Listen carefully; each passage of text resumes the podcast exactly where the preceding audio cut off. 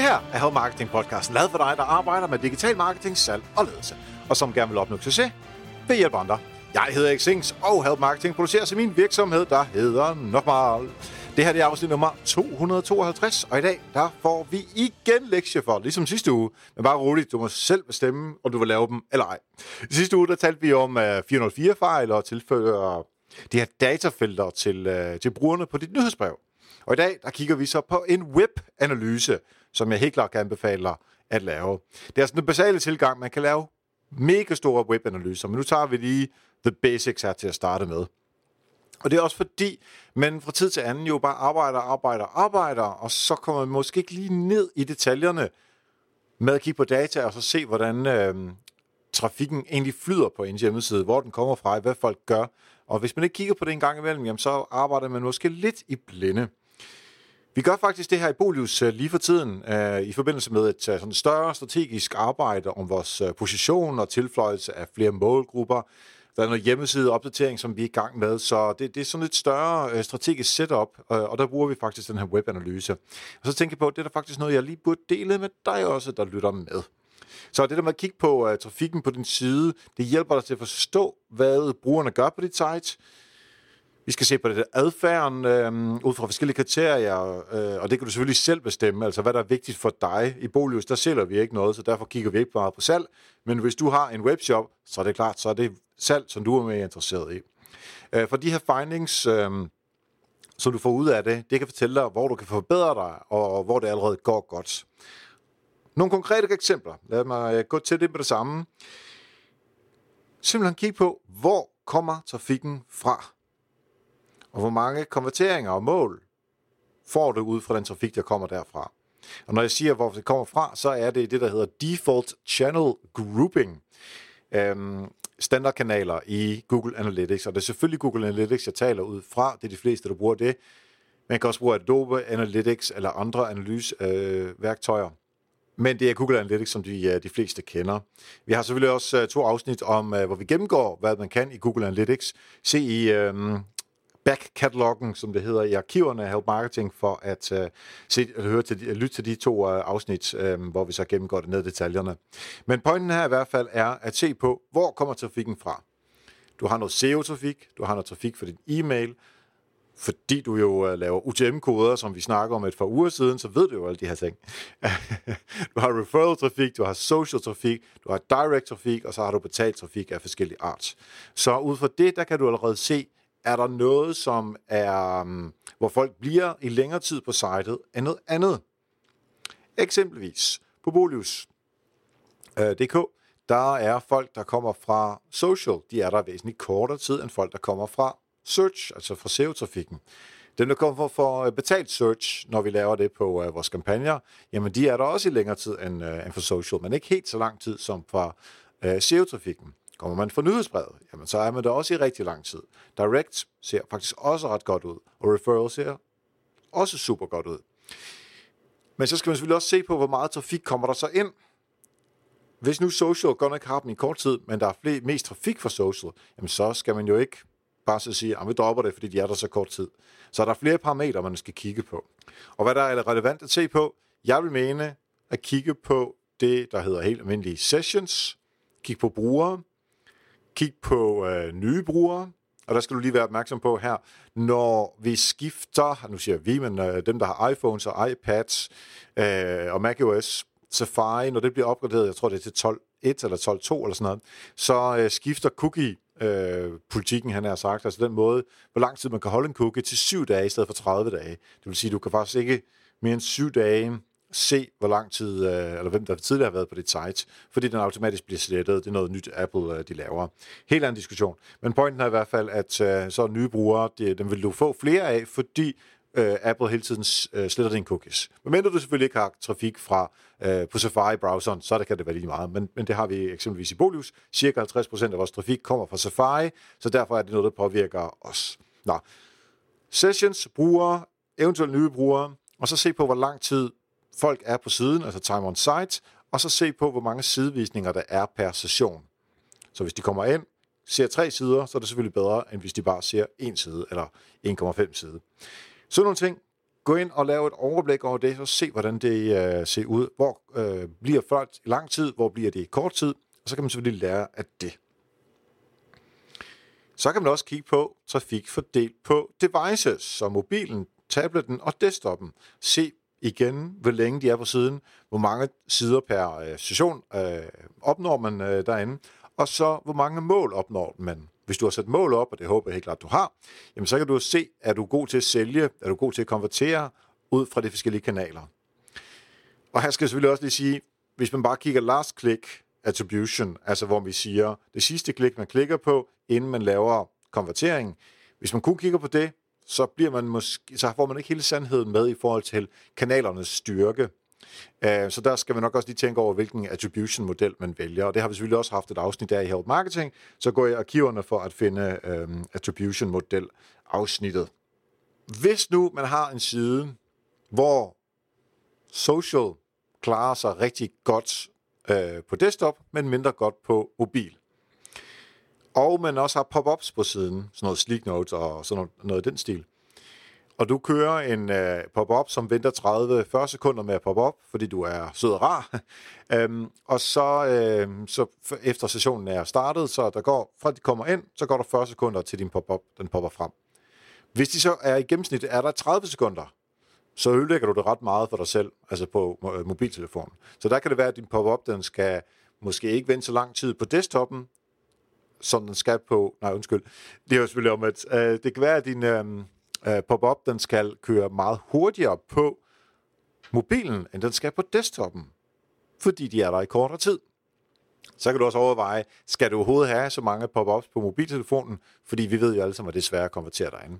Men vi skal jo konvertere på en eller anden måde, så, øh, og det er ikke for eller imod pop-ups øh, nu her. Der er fordele og ulemper. Man kan også sige, at nye brugere skal ikke have pop-ups, men mens øh, folk, der kommer tilbage, de skal have pop-ups, hvis det er til nyhedsbrev sign up eller white paper sign up og sådan noget. Øh, men mindre det selvfølgelig kommer fra nyhedsbrevet, så er der måske ikke så meget grund til det. Så måske ud fra en UTM-kode kan man bestemme, du skal ikke have pop-up'en. Anyway, det var en sidebemærkning, men det er jo baseret på den her indsigt, som du får af webanalysen.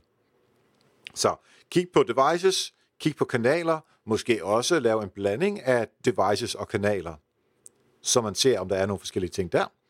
Man kan også se på, hvis man har blogposts eller artikler på sitet modsat produkter, hvis man er en webshop. Hvordan agerer trafikken så? Hvor kommer trafikken fra? Hvordan bevæger trafikken sig på sitet? Du kan også kigge på forskellen på pull og push trafik. Og der vil jeg mene, at pull-trafik, øh, det kan vi definere som øh, alt, hvad der hedder search, alt, hvad der hedder øh, organisk social, alt, hvad der hedder organisk, rettere sagt, page search, altså SEM, Selvom der selvfølgelig er lidt push i det, men det er stadigvæk noget, man tilvælger, fordi man er interesseret i emnet. Um, og referral, det er, um, uh, det er pull-kanaler, mens alt andet, det er, uh, det er push. Så uh, benhård uh, Facebook-annoncering og andet uh, annoncering, det er selvfølgelig push-kanaler. Nyhedsbrev, også en push-kanal, hvor du skubber uh, mulighederne for, at folk kan klikke på noget i hovedet på folk hvordan agerer folk på den ene type og på den anden type. Mit bud vil være, at push-kommunikation har kortere tid på siden, har færre sidevisninger end pull-kommunikation, fordi der viser de interessen, de er sandsynligvis længere nede i salgstrakten, uden at man kan sige det 100%. Så skal man ændre et eller andet ud fra den betragtning. Skal man lave en landingsside til, øh, til push-kommunikation og til pull-kommunikation. Det er sådan nogle ting, man også skal begynde at tænke i. Fordi du kan jo gå ind og se på, hvad, hvad de, hvordan de agerer i Analytics, altså hvor mange sider de har. Du kan øh, se på nogle øh, øh, flow-analyser, øh, som du også kan lave under adfærd i, øh, i øh, Analytics, for at se, jamen, hvor mange sider kigger de på, hvilke sider er de typisk, de går videre til. Og hvis du har læst, flere, læst mere links på din side, altså ind i teksten, eller ned under en boks med, læs også de her artikler, så se på, hvordan konvertering er på dem. Igen et eksempel for Bolius. Vi kører lige nu uh, to bokser under vores indhold, hvor den ene boks den siger, også værd at læse. Der får man fem artikler, som er algoritmisk øh, bestemt. Der har vi omkring en 4% øh, konverteringsgrad. Under det er der en anden boks, som er journalistisk, som er redaktionen anbefaler. Den har, som jeg lige husker det i hovedet, 2-2,5% øh, konvertering. Men da vi tilføjede den til at starte med, der havde vi kun den algoritmiske, nu har vi øh, to bokse. Der var vi lidt bange for, at, den, at boks nummer to, den ville gå ind og spise, altså kanibalisere, af boks nummer et. Det gjorde den faktisk ikke. Men hvis ikke vi havde tjekket efter, så vidste vi det jo ikke. Øhm, og hvis den så havde spist, så var det øh, måske fjollet at have to bokse, hvis de alligevel nåede frem til den samme trafik. Det er jo så ikke tilfældet hos os, heldigvis. Så lige nu der overvejer vi, at vi skal prøve med en tredje boks, bare for at se, hvordan det ser ud. Og det er selvfølgelig alt sammen noget, som vi kan bruge i vores øh, øh, ændring på, øh, på sitet, som kommer på et eller andet tidspunkt. Det bliver super interessant, og det er sådan nogle ting, hvor man kan teste noget af, se på data, og så se, om det kan vi godt gøre. Det giver ikke så meget mening. Selvfølgelig kan man stadigvæk, stadigvæk lave fejl, men det kan vi jo alle sammen. Så kan man gå ind og kigge på, hvad søger folk på din hjemmeside? Altså din søge, dit søgefelt. Det kan du selv indstille i uh, Analytics, og så kan du øh, se, hvor mange søgninger du har haft af de forskellige ting. Og det viser jo lidt om, hvor, hvilke emner, der måske er svære at finde for folk igennem din menustruktur. Og når vi nu snakker om uh, menusider, øh, hvad ellers du har liggende for oven i menuen, eller i, i uh, hvad det, uh, hamburgermenuen på mobilen, prøv at tjek, hvad er det, de klikker på. Hvis du har fem menupunkter, hvad klikker de på? Hvad gør de efterfølgende? Altså, vi kan faktisk se i Bolius, at vi, vi er ikke så gode til det, så det er pinligt, men vi er ikke så gode til, at når de har klikket på et menupunkt, og så sende det videre til, ud til noget, der er interessant for dem. Så de, de fungerer ikke ordentligt, de der sider. Og det er selvfølgelig også en grund til at gå ind og se på, øh, på tingene. Så, men øh, selvom det er lidt pinligt, så se og få kigget på det, så øh, du kan forbedre din, øh, din indsats for brugernes skyld. Både for, at de får en bedre oplevelse, men selvfølgelig også for, at du sidste ende kan konvertere eller sælge bedre. Så er der også noget som øhm, at se på, hvilke artikler, der konverterer godt. Så lav en top, øh, igen, øh, bare kig på kanalfordelingen, øh, default channel grouping, det helt klassiske setup, og så gå ind og sæt målet på, som du gerne er interesseret i. Salg af produkt X, eller hvad det kan være. Og så ser du på, hvilke artikler er, øh, eller ret sagt, hvilken øh, type trafik er øh, mest interessant. Det, det er ud fra trafikperspektivet. Hvis du så ned i artiklerne, så går du ned under adfærd, kigger på øh, øh, landingssider, og så kigger du igen på, øh, på mål og tilføjer målet, og så siger du, jamen jeg kunne godt tænke mig at se, hvilke artikler, øh, der er bedst til at få øh, opnå et eller andet givet mål. Eller hvilke artikler, der er bedst til at få folk til at klikke videre til den næste artikel. Eller hvilke artikler, der er bedst til at holde folk lang tid på siden. Når du har gjort det, 10-20 stykker eller sådan noget, så få dem ud og begynde at kigge på dem, analysere dem. Hvorfor er det, at de er så gode til at holde på folk? Når du har gjort det, jamen så kigger du på bunden. Hvorfor er de exceptionelt dårlige til at holde på folk, eller sende, dårlige til at sende videre, whatever. Så lær af det, du er god til, lær af det, du er dårlig til. Så lav mere det gode, mindre det dårlige selvfølgelig. Um, og så øhm, lige en, en, en sidste ting, som, øhm, som er vigtigt at øh, tænke i, når man gør det her, det er, når du får lavet din analyse, så kan du selvfølgelig lave det i Excel, og du kan lave det i Google Sheets, men tænk på, hvem der er, der skal se det her. Hvis det er ikke datafolk, som skal se på det, hvis det er måske en chef, som ikke interesserer sig ned for detaljerne, men bare vil have overblikket, så overvej lige at uh, en PowerPoint eller på anden vis en nem formidling, hvor man meget nemt kan se, hvad det er, at vi, øh, eller du mener med rapporten. Og selvfølgelig har vi også et afsnit om øh, e-health marketing, om øh, rapportering, så øh, i arkiverne, der kan du finde det afsnit også for at gå ned i detaljerne der. Øh, men jeg kan i hvert fald anbefale en overskrift, som ligesom siger, hvad er pointen? Noget data, som er nem at forstå i grafer, ikke, ikke tal i Excel, Øh, og for guds skyld ingen uh, pie charts, altså cirkeldiagrammer, det kan vi ikke lide, øh, fordi de er svært uh, øh, at forstå og så er det meget nemmere for dem på den anden side, der skal forstå, øh, hvad du gerne vil formidle, til at jeg forstår det, og så forhåbentlig også ændre deres adfærd ud fra det, du har fundet ud af, så vi bliver bedre til at øh, ja, opnå de ting, vi nu engang skal på hjemmesiden. Hvad er nice? Hvad er need to know i den her sammenhæng? Fordi nu har jeg bare lige nævnt øh, 7-8 forskellige ting, man kan gøre. Du kan lave 100 ting. Du kan lave 1000 forskellige øh, øh, datapunkter, som man kigger ned i. meget mere nørdet end det, jeg bare har talt om i dag. Find ud af, hvad der er vigtigst for dig. Hvis du alligevel ikke kan gøre noget på den anden side, så er det måske heller ikke så interessant at kigge på det. Hvis du kan gøre noget, jamen så er det der, du skal sætte ind. Så der er rigeligt at gå i gang med på vores øh, webanalyse arbejde her på øhm, øh, i Analytics, eller dit analyseprogram. Øh, og så, øh, så giv dig selv et par timer til at gå på opdagelse. Jeg har givet nogle forslag. Du har sikkert også selv nogle tanker, men også bare prøv at se, om hvad, hvad ligger der under de her data. Det er faktisk meget fornuftigt at bare gå lidt på, øh, på opdagelse.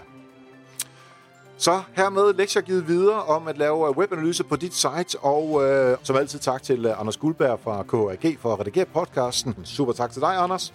Og øh, lad høre, hvad du synes om det her afsnit her i dag. Gå ind på helpmarketing.dk eller mail mig på eriksnabelag.dk. Der er noter på helpmarketing.dk under afsnit 252. Jeg hører bare super gerne fra dig. Tak for nu, og husk, ved hjælp andre, opnår du selv succes. Vi høres ved.